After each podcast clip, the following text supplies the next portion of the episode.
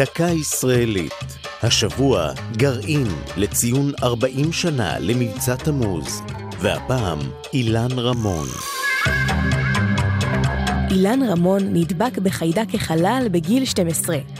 כששמע את האסטרונאוט ניל אמסטרונג פוסע על הירח באומרו, צעד קטן לאדם, צעד גדול לאנושות. רמון הצעיר בישר אז לחבריו, כשאגדל, אהיה אסטרונאוט. ב-1974 סיים רמון את קורס הטיס, וכעבור שבע שנים בשירותו כטייס קרב במטוס F-16, היה לאחד משמונת הטייסים שתקפו את הכור הגרעיני אוסירק תמוז בעיראק, בחודש יוני 1981. סרן אילן רמון היה אז צעיר הטייסים בצוות, קצין הניווט של טייסת אבירי הצפון. לימים היה רמון לאסטרונאוט הישראלי הראשון.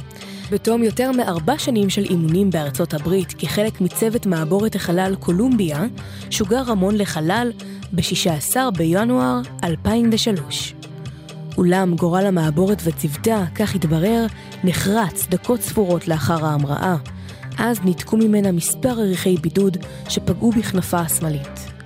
בתום שבועיים בחלל, עמדה הקולומביה לחזור לכדור הארץ. אולם כתוצאה מהפגיעה בכנף, לא עמדה בלחץ החום בזמן הנחיתה והתפרקה.